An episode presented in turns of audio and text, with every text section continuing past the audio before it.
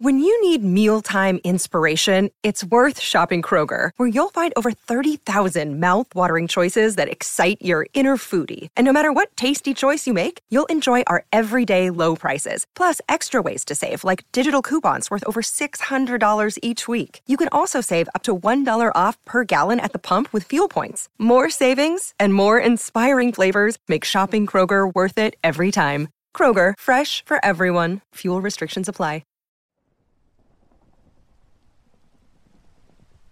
Make sure you stay till the end of the video to hear bloopers from tonight's story. The Dead Smile by F. Marion Crawford. Chapter 1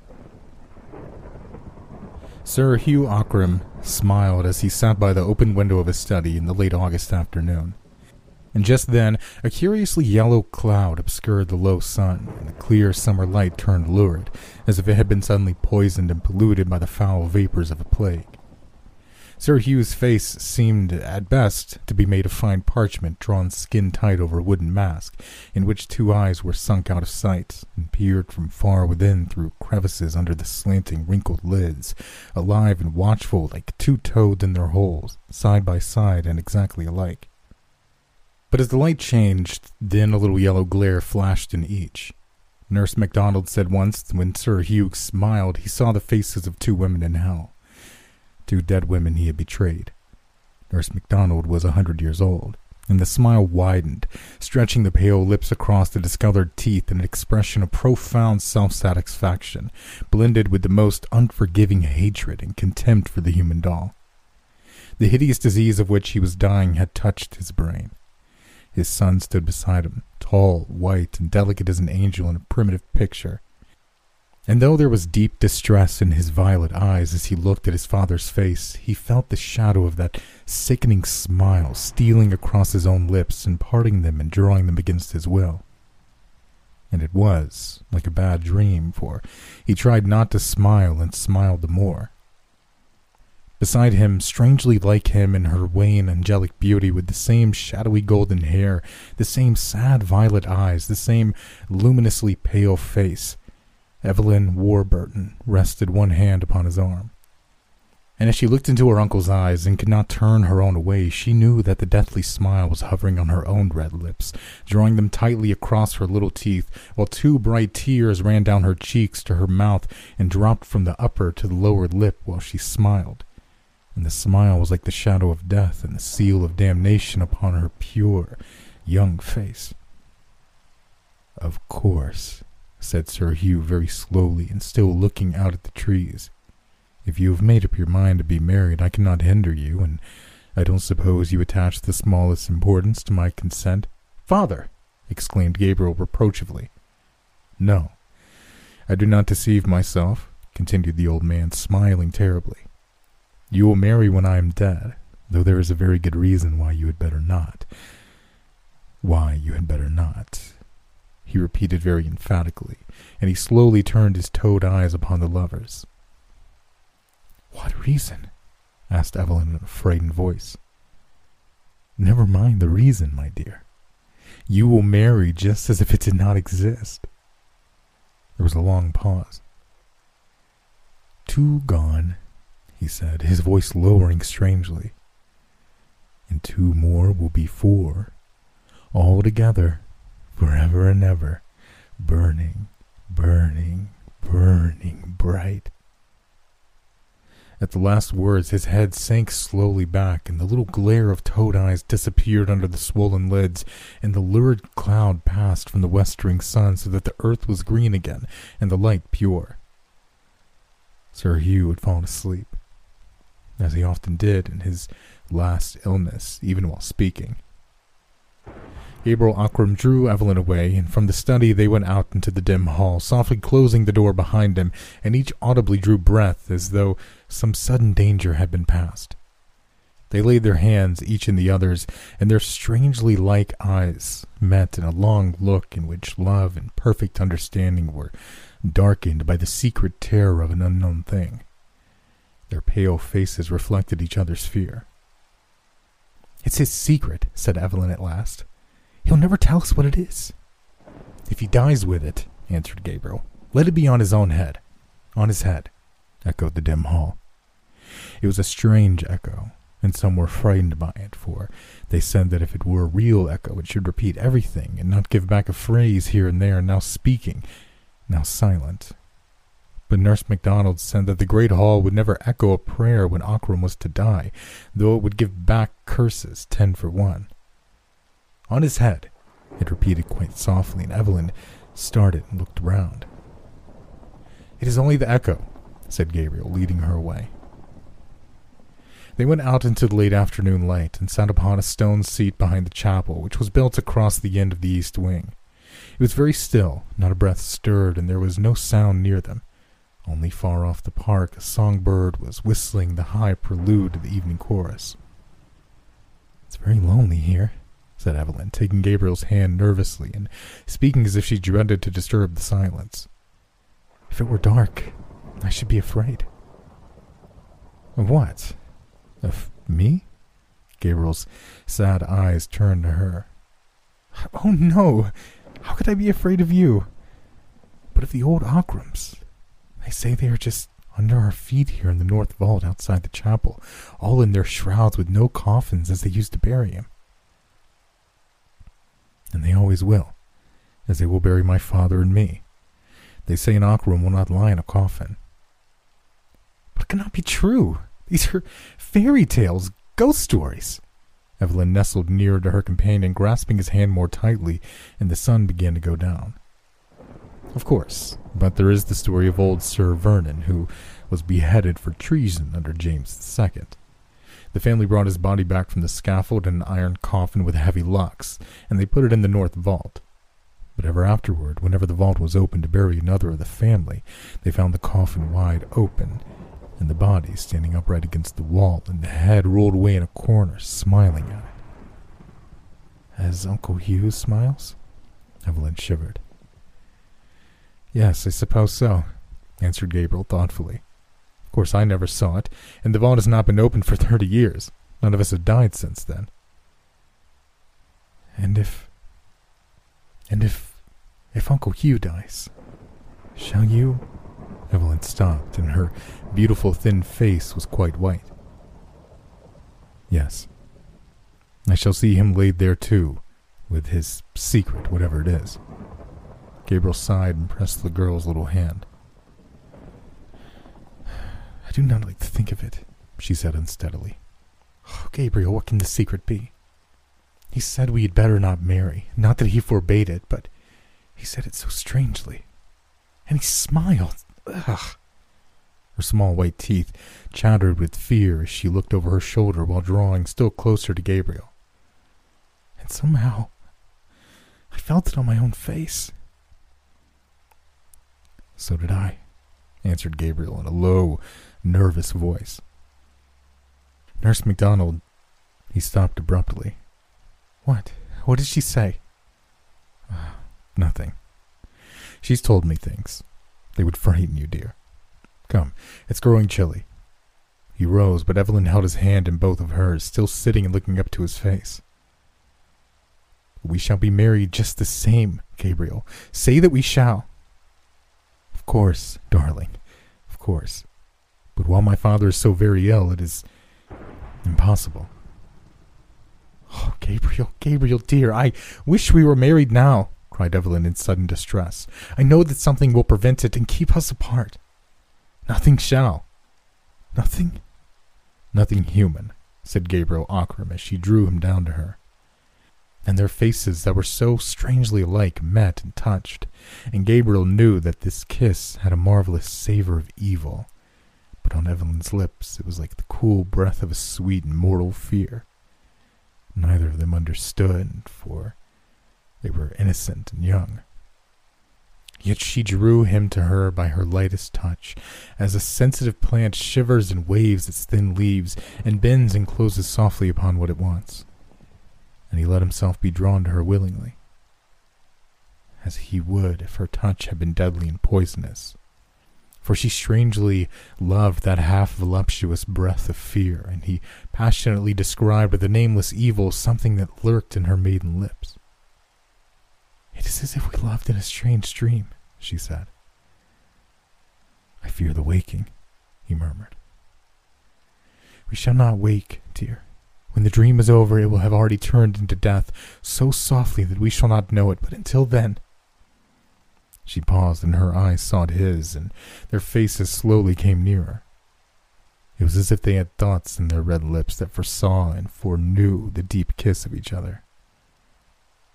Until then, she said again, very low, and her mouth was nearer to his.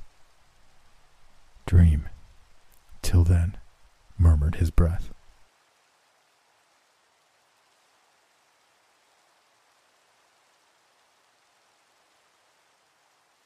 Chapter 2 Nurse MacDonald was a hundred years old. She used to sleep sitting still, bent together in a great old leathern armchair with wings, her feet up in a bag footstool lined with sheepskin, and many warm blankets wrapped about her, even in summer. Beside her, a little lamp always burned at night by an old silver cup in which there was something to drink. Her face was very wrinkled, but the wrinkles were so small and fine and near together that they made shadows instead of lines. Two thin locks of hair that was turning from white to a smoky yellow again were drawn over her temples from under the starched white cap. Every now and then she woke, and her eyelids were drawn up in tiny folds like little pink silk curtains, and her queer blue eyes looked straight before her through doors and walls and worlds too far placed beyond. Then she slept again, and her hands lay one upon the other on the edge of the blanket. The thumbs had grown longer than the fingers with age, and the joints shone in the low lamplight like polished crab apples. It was nearly one o'clock in the night, and the summer breeze was blowing the ivy branch against the panes of window with a hushing caress. In the small room beyond, with the door ajar, the girl maid who took care of Nurse MacDonald was fast asleep. All was very quiet. The old woman breathed regularly, and her indrawn lips trembled each time as the breath went out, and her eyes were shut. But outside the closed window there was a face, and violent eyes were looking steadily at the ancient sleeper, for it was like the face of Evelyn Warburton, though there were eighty feet from the sill of the window to the foot of the tower.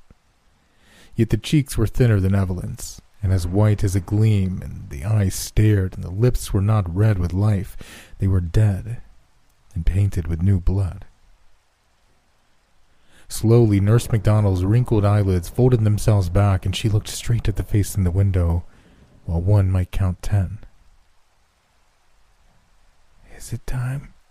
she asked in her little old, faraway voice. While she looked, the face at the window changed, for the eyes opened wider and wider, till the white glared all round the bright violet, and the bloody lips opened over gleaming teeth, and stretched and widened and stretched again, and the shadowy golden hair rose and streamed against the window in the night breeze. And in answer to Nurse MacDonald's question came the sound that freezes the living flesh that low, moaning voice that rises suddenly like the scream of storm, from a moan to a wail, from a wail to a howl, from a howl to the fierce shriek of the tortured dead. He who has heard knows, and he can bear witness that the cry of the banshee is an evil cry to hear alone in the deep night. When it was over, the face was gone, Nurse MacDonald shook a little in her great chair, and she still looked at the black square of the window, but there was nothing more there, nothing but the night and the whispering ivy branch. She turned her head to the door that was ajar, and there stood the girl in her white gown, her teeth chattering with fright. It's time, child, said Nurse MacDonald. Let us go to him, for it is the end. She rose slowly, leaning her withered hands upon the arms of the chair, and the girl brought her a woolen gown and a great mantle and her crutch stick and made her ready. But very often the girl looked at the window and was unjointed with fear, and often Nurse MacDonald shook her head and said the words which the maid could not understand. It was like the face of Miss Evelyn, said the girl at last, trembling. But the ancient woman looked up sharply and angrily, and her queer blue eyes glared. She held herself by the arm of the great chair with her left hand and lifted up her crutch stick to strike the maid with all her might, but she did not. You're a good girl, she said, but you're a fool. Pray for wit, child, pray for wit, or else find service in another house than Ockram Hall. Bring the lamp and help me under my left arm. The crutch stick clacked on the wooden floor, the low heels of the woman's slippers clappered after her in slow triplets as Nurse MacDonald got toward the door. And down the stairs each step she took was labor in itself, and by the clacking noise the walking servants knew that she was coming very long before they saw her. No one was sleeping now, and there were lights and whisperings and pale faces in the corridors near Sir Hugh's bedroom. And now someone went in, and now someone came out, but everyone made way for Nurse MacDonald, who had nursed Sir Hugh's father more than eighty years ago. The light was soft and clear in the room. There stood Gabriel Ockram by his father's bedside, and there knelt Evelyn Warburton, her hair lying like a golden shadow down her shoulders, and her hands clasped nervously together. And opposite Gabriel, a nurse was trying to make Sir Hugh drink but he would not. And though his lips were parted, his teeth were set. He was very, very thin and yellow now, and his eyes caught the light sideways and were as yellow coals. Not torment him, said Nurse MacDonald to the woman who held the cup. Let me speak to him, for his hour has come. Let her speak to him, said Gabriel in a dull voice. So the ancient woman leaned to the pillow and laid the feather weight of her withered hand, that was like a brown moth, upon Sir Hugh's yellow fingers, and spoke to him earnestly, while only Gabriel and Evelyn were left in the room to hear. Hugh Ockram, she said, this is the end of your life, and I saw you born, I saw your father born before you. I am come to see you die, Hugh Ockram. Will you tell me the truth? The dying man recognized the little faraway voice he had known all his life, and he very slowly turned his yellow face to Nurse MacDonald. But he said nothing. Then she spoke again. Hugh Ockram, you'll never see the daylight again. Will you tell the truth?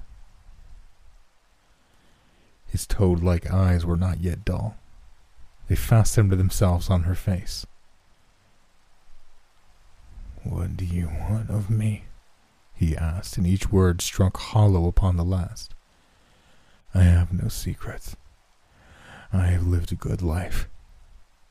Nurse MacDonald laughed, a tiny cracked laugh that made her old head bob and tremble a little as if her neck were on a steel spring. But Sir Hugh's eyes grew red and his pale lips began to twist. Let me die in peace, he said slowly.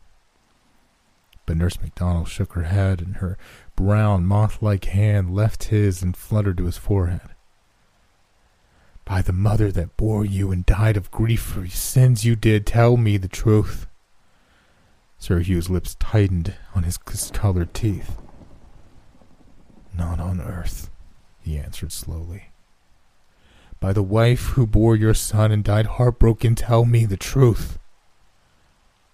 Neither to you in life, nor to her in eternal death. His lips writhed as if the words were coals between them, and a great drop of sweat rolled across the parchment of his forehead. Gabriel Ockram bit his hand as he watched his father die, but Nurse MacDonald spoke a third time. By the woman who you betrayed and who waits for you this night, Hugh Ockram, tell me the truth. It is too late. Let me die in peace. The writhing lips began to smile across the set yellow teeth, and the toad eyes glowed like evil jewels in his head. There is time, said the ancient woman. Tell me the name of Evelyn Warburton's father, then I will let you die in peace. Evelyn started back, kneeling as she was, and stared at Nurse MacDonald and then at her uncle. The name of Evelyn's father he repeated slowly, while the awful smile spread upon his dying face. The light was growing strangely dim in the great room. As Evelyn looked, Nurse MacDonald's crooked shadow on the wall grew gigantic. Sir Hugh's breath came thick, rattling in his throat as death crept like a snake and choked it back. Evelyn prayed aloud, high and clear. Then something rapped at the window, and she felt her hair rise upon her head in a cool breeze, and she looked around in spite of herself and when she saw her own white face looking in at the window and her own eyes staring at her through the glass, wide and fearful, and her own hair streaming against the pane and her own lips dashed with blood, she rose slowly from the floor and stood rigid for one moment, till she screamed once and fell straight back into Gabriel's arms. But the shriek that answered hers was the fierce shriek of the tormented corpse, out of which the soul cannot pass for shame of deadly sins, through the devil's fight in it with corruption, each for their due share. Sir Hugh Ockram sat upright in his deathbed and saw and cried aloud. Evelyn! His harsh voice broke and rattled in his chest as he sank down. But still Nurse MacDonald tortured him, for there was little life left in him still. You have seen the mother as she waits for you, Hugh Ockram. Who was this girl Evelyn's father? What was his name? For the last time, the dreadful smile came upon the twisted lips very slowly, very surely now, and the toad eyes glared red, and the parchment face glowed a little in the flickering light. For the last time, words came.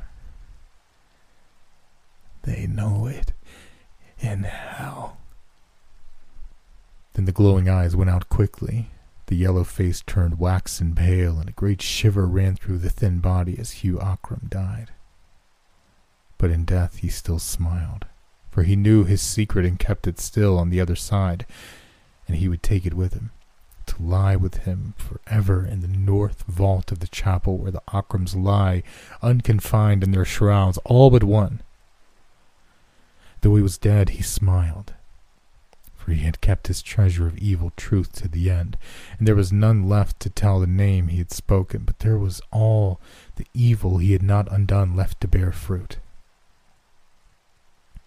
As they watched, Nurse MacDonald and Gabriel, who held Evelyn still unconscious in his arms while he looked at the father, they felt the dead smile crawling across their own lips, the ancient crone and the youth of the angel's face. And they shivered a little and both looked at Evelyn as she lay with her head on his shoulder. And though she was very beautiful, the same sickening smile was twisting her young mouth too, and it was like the foreshadowing of a great evil which they could not understand. But by and by they carried Evelyn out, and she opened her eyes, and the smile was gone. From far away in the great house, the sound of weeping and crooning came up the stairs and echoed along the dismal corridors, for the women had begun to mourn the dead master, after the Irish fashion, and the hall had echoes of its own with all that night, like the far-off wail of the banshee amongst forest trees. When the time was come, they took Sir Hugh and his winding sheet on a trestle bier and bore him to the chapel and through the iron door and down the long descent to the north vault with tapers to lay him by his father and two men went in first to prepare the place, and came back staggering like drunken men in white, leaving their lights behind them. But Gabriel Ockram was not afraid, for he knew. And he went in alone, and saw the body of Sir Vernon Ockram was leaning upright against the stone wall, and that its head lay on the ground near by with the face turned up, and the dried leathern lips smiled horribly at the dried up corpse, while the iron coffin lined with black velvet stood open on the floor. Then Gabriel took the thing in his hands, for it was very light, being quite dried by the air of the vault, and those who peeped in from the door saw him laid in the coffin again. It rustled a little like a bundle of reeds, and sounded hollow as it touched the sides and the bottom. He also placed the head upon the shoulders and shut the lid, which fell with a rusty spring that snapped. After they laid Sir Hugh beside his father with the trestle bier on which they had brought him, and they went back to the chapel. But when they saw one another's faces, master and men, they were all smiling, with the dead smile of the corpse they had left in the vault, so that they could not bear to look at one another until it had faded away.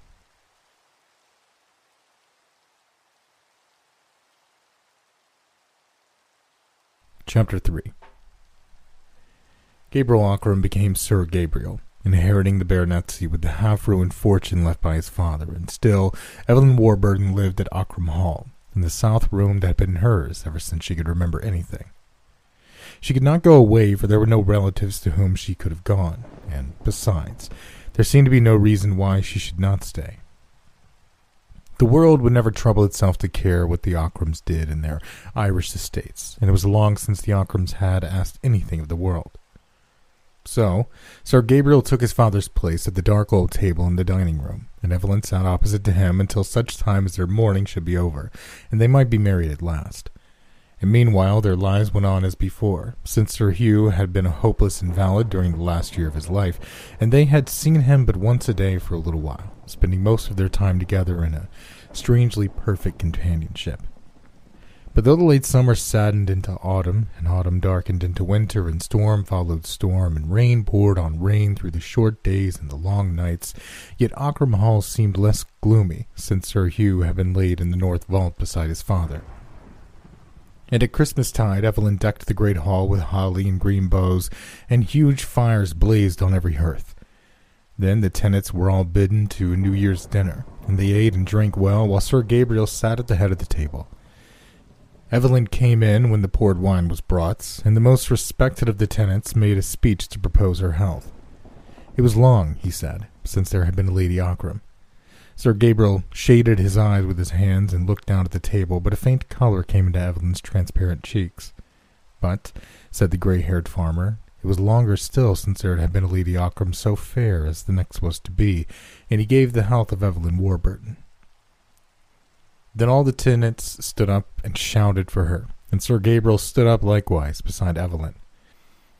And when the men gave their last and loudest cheer of all, there was a voice not theirs, above them all, higher, fiercer, louder. A scream, not earthly, shrieking for the bride of Ockram Hall. And the holly and the green boughs over the great chimney piece shook and slowly waved as if a cool breeze were blowing over them. But the men turned very pale, and many of them set down their glasses, but others let them fall upon the floor in fear and looking into one another's faces, they were all smiling strangely, a dead smile, like dead Sir Hugh's. One cried out words in Irish, and the fear of death was suddenly upon them all, so that they fled in panic, falling over one another like wild beasts in the burning forest when the thick smoke runs along before the flame. And the tables were overset, and drinking glasses and bottles were broken in heaps, and the dark red wine crawled like blood upon the polished floor. Sir Gabriel and Evelyn stood alone at the head of the table before the wreck of the feast, not daring to turn to see each other, for each knew that the other smiled. But his right arm held her, and his left hand clasped her right as they stared before them. And but for the shadows of her hair, one might not have told their two faces apart. They listened long, but the cry came not again, and the dead smile faded from their lips, while each remembered that Sir Hugh Ockram lay in the north vault, smiling in his winding sheet in the dark, because he had died with his secret. So ended the tenants' New Year's dinner. But from that time on, Sir Gabriel grew more and more silent, and his face grew ever paler and thinner than before. Often without warning, without words, he'd rise from his seat as if something moved him against his will, and he could go out to the rain or the sunshine to the north side of the chapel and sit on the stone bench, staring at the ground as if he could see through it, and through the vault below, and through the white winding sheet in the dark, to the dead smile that would not die. Always when he went out that way, Evelyn came out presently and sat beside him. Once, too, as in summer, their beautiful faces came suddenly near, and their lips drooped, and their red lips were almost joined together. But as their eyes met, they grew wide and wild, so that the white showed in a ring all round the deep violet, and their teeth chattered, and their hands were like the hands of corpses, each in the other's, for the terror of what was under their feet, and what they knew but could not see. Once also Evelyn found Sir Gabriel in the chapel alone, standing before the iron door that led down to the place of death, and in his hand there was the key to the door. But he had not put it into the lock. Evelyn drew him away, shivering, for she had also been driven in waking dreams to see that terrible thing again, and to find out whether it had changed since it had lain there. I'm going mad, said Sir Gabriel, covering his eyes with his hand as he went with her. I see it in my sleep. I see it when I'm awake. It draws me to it day and night, and unless I see it, I shall die. I know, answered Evelyn. I know. It's as if threads were spun from it, like a spider's drawing us down to it. She was silent for a moment, and then she started violently and grasped his arm with the man's strength and almost screamed the words she spoke. But we must not go there, she cried. We must not go. Sir Gabriel's eyes were half shut, and he was not moved by the agony of her face. I shall die unless I see it again, he said, in a quiet voice not like his own. And all that day and that evening he scarcely spoke, thinking of it, always thinking, while Evelyn Warburton quivered from head to foot with a terror she had never known. She went alone on a grey winter's morning to Nurse MacDonald's room in their tower, and sat upon the great leathern easy chair, laying her thin white hand upon the withered fingers. Nurse, she said, what is it that Uncle Hugh should have told you the night before he died? It must have been an awful secret, and yet, though you asked him, I feel somebody that you know it, and that you know why he used to smile so dreadfully. The old woman's head moved slowly from side to side. I only guess. I shall never know, she answered slowly in her cracked little voice. But what do you guess? Who am I? Why did you ask who my father was? You know I'm Colonel Warburton's daughter, and my mother was Lady Ockram's sister, so that Gabriel and I are cousins. My father was killed in Afghanistan. What secret can there be? I do not know. I can only guess. Guess what? Asked Evelyn imploringly, and pressing the soft, withered hands as she leaned forward but Nurse MacDonald's wrinkled lids dropped suddenly over her queer blue eyes, and her lips shook a little with her breath as if she were asleep. Evelyn waited. By the fire, the Irish maid was knitting fast, and the needles clicked like three or four clocks ticking against each other. The real clock on the wall solemnly ticked alone, checking off the seconds of the woman who was a hundred years old and had not many days left. Outside, the ivy branch beat the window in the wintry blast as it had beaten against the glass a hundred years ago. Then, as Evelyn sat there, she felt again the waking of a horrible desire, the sickening wish to go down, down to the thing in the north vault, and open the winding sheet and see whether it had changed. And she held Nurse MacDonald's hand as if to keep herself in place and fight against the appalling attraction of the evil dead. The old cat that kept Nurse MacDonald's feet warm, lying always on the back footstool, got up and stretched itself, and looked up into Evelyn's eyes, while its back arched, and its tail thickened and bristled, and its ugly pink lips drew back in a devilish grin, showing its sharp teeth. Evelyn stared at it, half fascinated by its ugliness, and the creature suddenly put out one paw with all its claws spread and spat at the girl, and all at once the grinning cat was like the smiling corpse far down below, so that Evelyn shivered down to her small feet and covered her face with her free hand, lest Nurse MacDonald should wake and see the dead smile there, for she could feel it. The old woman had already opened her eyes again, and she touched her cat with the end of her crutch stick, whereupon its back went down, its tail shrunk, and it silted back into its place on the back footstool but its yellow eyes looked up sideways at Evelyn between the slits of its lids. What is that you guessed, nurse? asked the young girl again. A bad thing, a wicked thing. But I dare not tell you, lest it might not be true and the very thought should blast your life. For if I guess right, he meant that you should not know, and that you two should marry and pay for his old sin with your souls.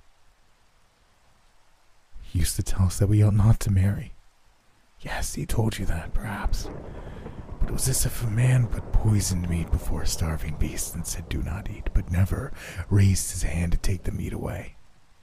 And if he told you that you should not marry, it was because he hoped you would. For all of men living or dead, Hugh Ockram was the falsest man that ever told a cowardly lie, and the cruelest that ever hurt a weak woman, and the worst that ever loved a sin. But Gabriel and I love each other, Evelyn said very sadly. Nurse MacDonald's eyes looked far away at sights seen long ago and that rose in the gray winter air amid the midst of an ancient youth. If you love, you can die together, she said very slowly. Why should you live if it is true? I am a hundred years old. What has life given me? The beginning is fire.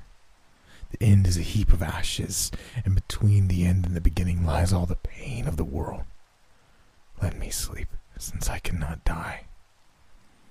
And the old woman's eyes closed again, and her head sank a little lower upon her breast. So Evelyn went away and left her asleep, with the cat asleep on the bag footstool. And the young girl tried to forget Nurse MacDonald's words, but she could not, for she heard them over and over again in the wind and behind her on the stairs. As she grew sick with fear of the frightful unknown, evil to which her soul was bound, she felt a bodily something pressing her and pushing her and forcing her on, and for the other side she felt threads that drew her mysteriously.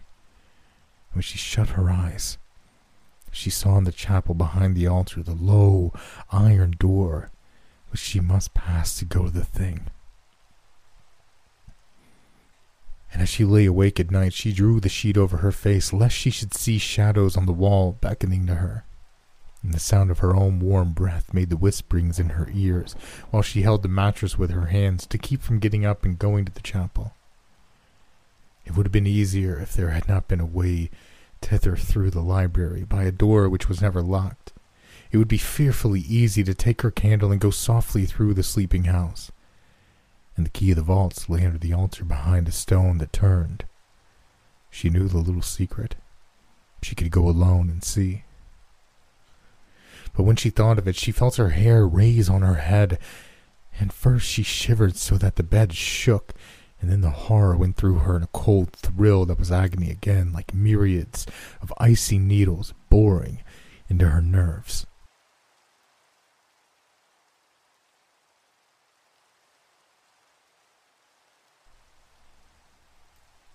Another day is here, and you're ready for it. What to wear? Check. Breakfast, lunch, and dinner? Check. Planning for what's next and how to save for it? That's where Bank of America can help. For your financial to-dos, Bank of America has experts ready to help get you closer to your goals. Get started at one of our local financial centers or 24-7 in our mobile banking app. Find a location near you at bankofamerica.com slash talk to us. What would you like the power to do? Mobile banking requires downloading the app and is only available for select devices. Message and data rates may apply. Bank of America and a member FDIC.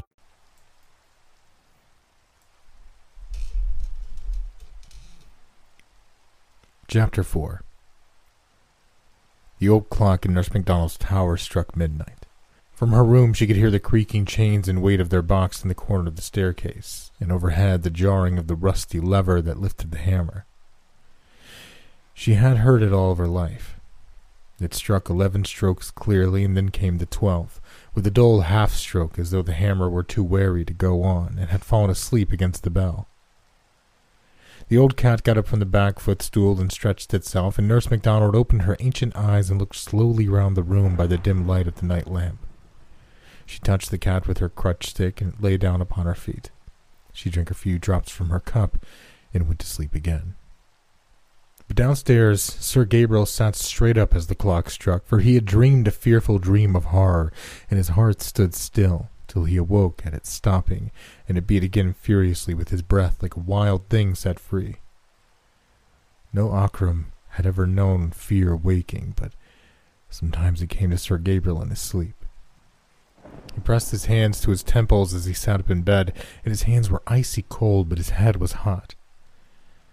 The dream faded far, and in its place there came the master thought that racked his life, with the thought that also came the sick twisting of his lips in the dark that would have been a smile. Far off, Evelyn Warburton dreamed that the dead smile was on her mouth, and awoke, starting with a little moan, her face in her hands shivering. But Sir Gabriel struck a light and got up and began to walk up and down his great room. It was midnight, and he'd barely slept an hour, and in the north of Ireland the winter nights are long. I shall go mad, he said to himself, holding his forehead. He knew that it was true, For weeks and months, the possession of the thing had grown upon him like a disease, till he could think of nothing without thinking first of that. And now, all at once, it outgrew his strength, and he knew that he must be its instrument or lose his mind. That he must do the deed he hated and feared, and if he could fear anything, or that something would snap in his brain and divide him from life while he was yet alive. He took the candlestick in hand, the old fashioned heavy candlestick that had always been used by the head of the house. He did not think of dressing, but went as he was, in his silk night clothes and his slippers, and he opened the door. Everything was very still in the great old house. He shut the door behind him and walked noiselessly on the carpet through the long corridor. A cold breeze blew over his shoulder and blew the flame of his candle straight out from him. Instinctively he stopped and looked around, but all was still, and the upright flame burned steadily. He walked on, and instantly a strong draught was behind him, almost extinguishing the light. It seemed to blow him on his way, ceasing whenever he turned, coming again when he went on. Invisible, icy, Down the great staircase to the echoing hall he went, seeing nothing but the flaring flame of the candle standing away from him over the guttering wax, while the cold wind blew over his shoulder and through his hair.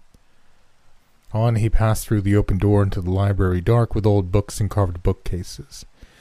On through the door and the shelves with painted shelves on it and the imitated back of books, so that one needed to know where to find it.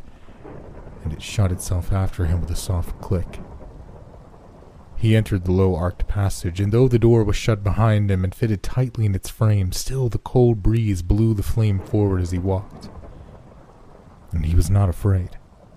But his face was very pale, and his eyes were wide and bright, looking before him, seeing already in the dark air the picture of the thing beyond. But in the chapel he stood still, his hand on the little turning stone tablet in the back of the stone altar. On the tablet were engraved words, the key to the vault of the most illustrious lords of Ockram. Sir Gabriel paused and listened. He fancied that he'd heard a sound far off in the great house where all had been so still, but it did not come again. Yet he waited at the last and looked at the low iron door beyond it. Down the long descent lay his father unconfined, six months dead, corrupt, terrible in his clinging shroud. The strangely preserving air of the vaults could not have yet done its work completely. But on the thing's ghastly features, with their half dried open eyes, there would still be the frightful smile with which the man had died. Smile that haunted as the thought crossed Sir Gabriel's mind, he felt his lips writhing and struck his own mouth and wreathed with the back of his hand so fiercely that a drop of blood ran down his chin and another and more, falling back into the gloom upon the chapel pavement. But still, his bruised lips twisted themselves. He turned the tablet by the simple secret. It needed no safer fastening, for had each Ockram been confined in pure gold, and had the door been opened wide, there was not a man in Tyrone brave enough to go down to that place, saving Gabriel Ockram himself, with his angel's face and his thin, white hands, and his sad, unflinching eyes. He took the great old key and set it to the lock of the iron door, and the heavy, rattling noise echoed down the descent beyond like footsteps, as if a watcher had stood behind the iron and were running away with him with heavy dead feet. And though he was standing still, the cool wind was from behind him and blew the flame of the candle against the iron panel. He turned to the key. Sir Gabriel saw that his candle was short. There were new ones on the altar with long candlesticks, and he lit one and left his own burning on the floor. As he set it down on the pavement, his lip began to bleed again, and another drop fell upon the stones. He drew the iron door open and pushed it back against the chapel wall so that it should not shut off itself while he was within. And the horrible draught of the sepulchre came up out of the depths in his face, foul and dark. He went in, But though the fetid air met him, yet the flame of the tall candle was blown straight from him against the wind, while he walked down the easily inclined with steady steps, his loose slippers slapping the pavement as he trod. He shaded the candle with his hand, and his fingers seemed to be made of wax and blood as the light shone through them. And in spite of him, the unearthly draught forced the flame forward till it was blue over the black wick, and it seemed as if it must go out.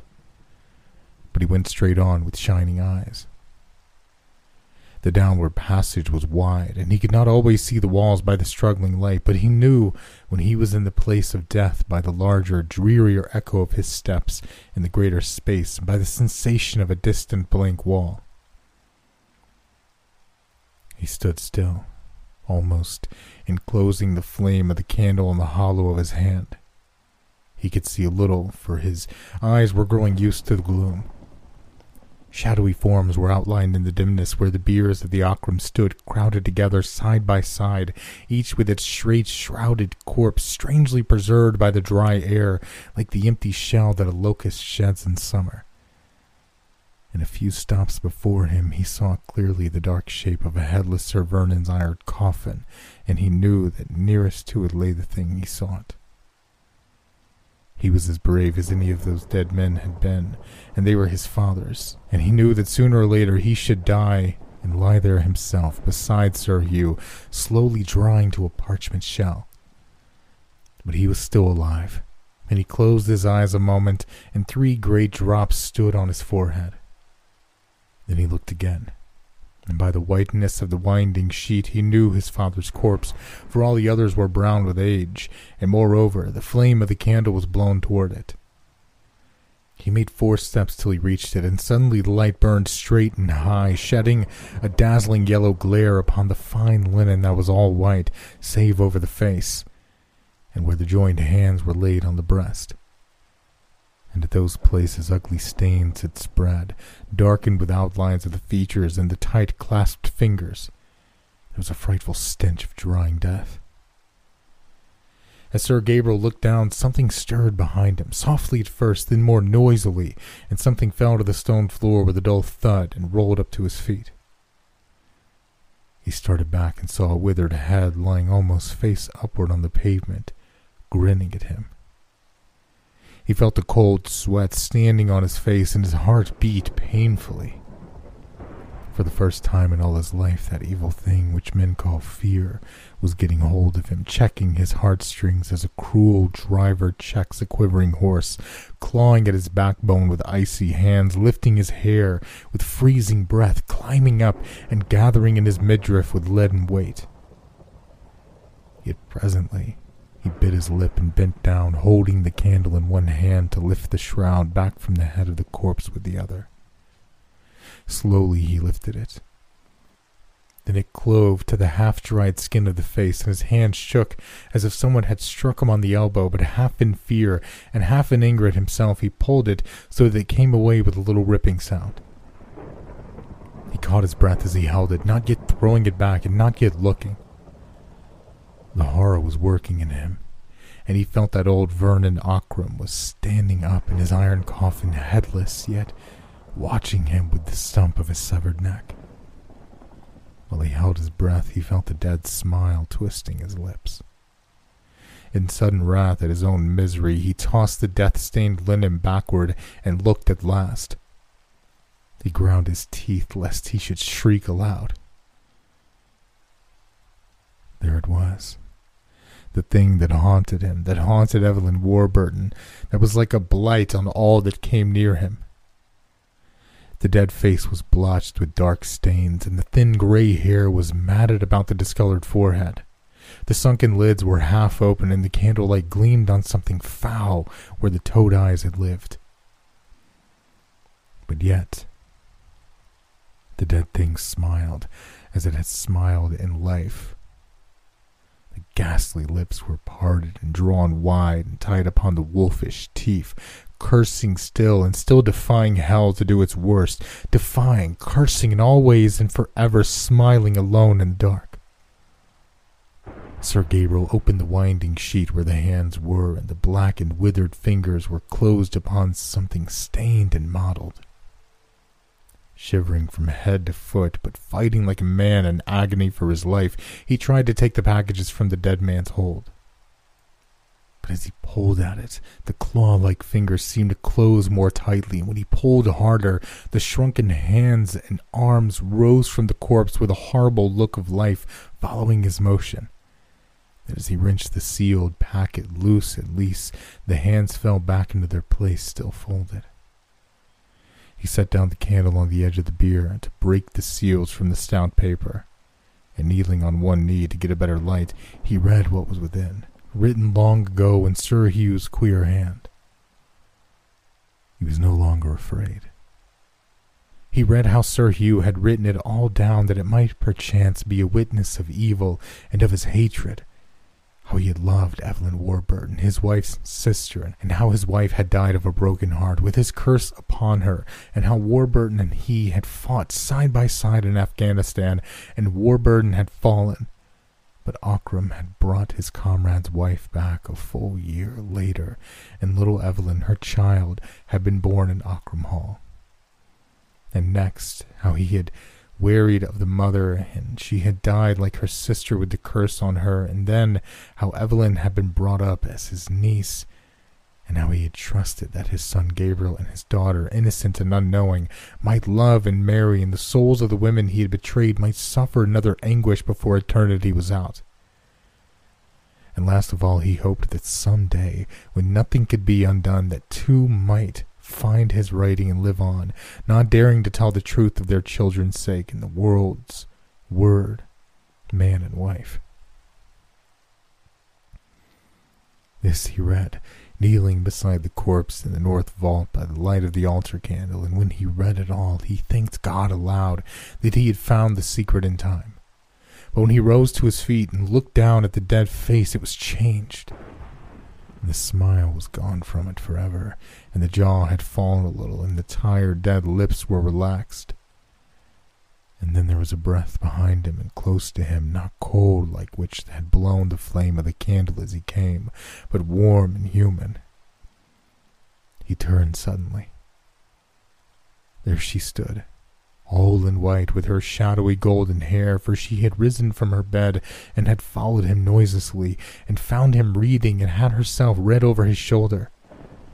He started violently when he saw her, for his nerves were unstrung, and then he cried out her name in the still place of death. Evelyn! My brother! she answered softly and tenderly, putting out both hands to meet his.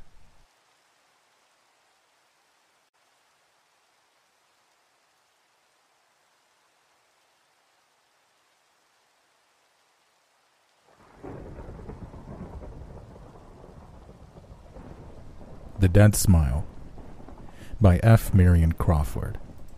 Why the fuck did I say it like that? Drawing them tightly across her little teeth while two bright tears. Fuck! It's his secret, said Evelyn at last. It's his secret, said Evelyn.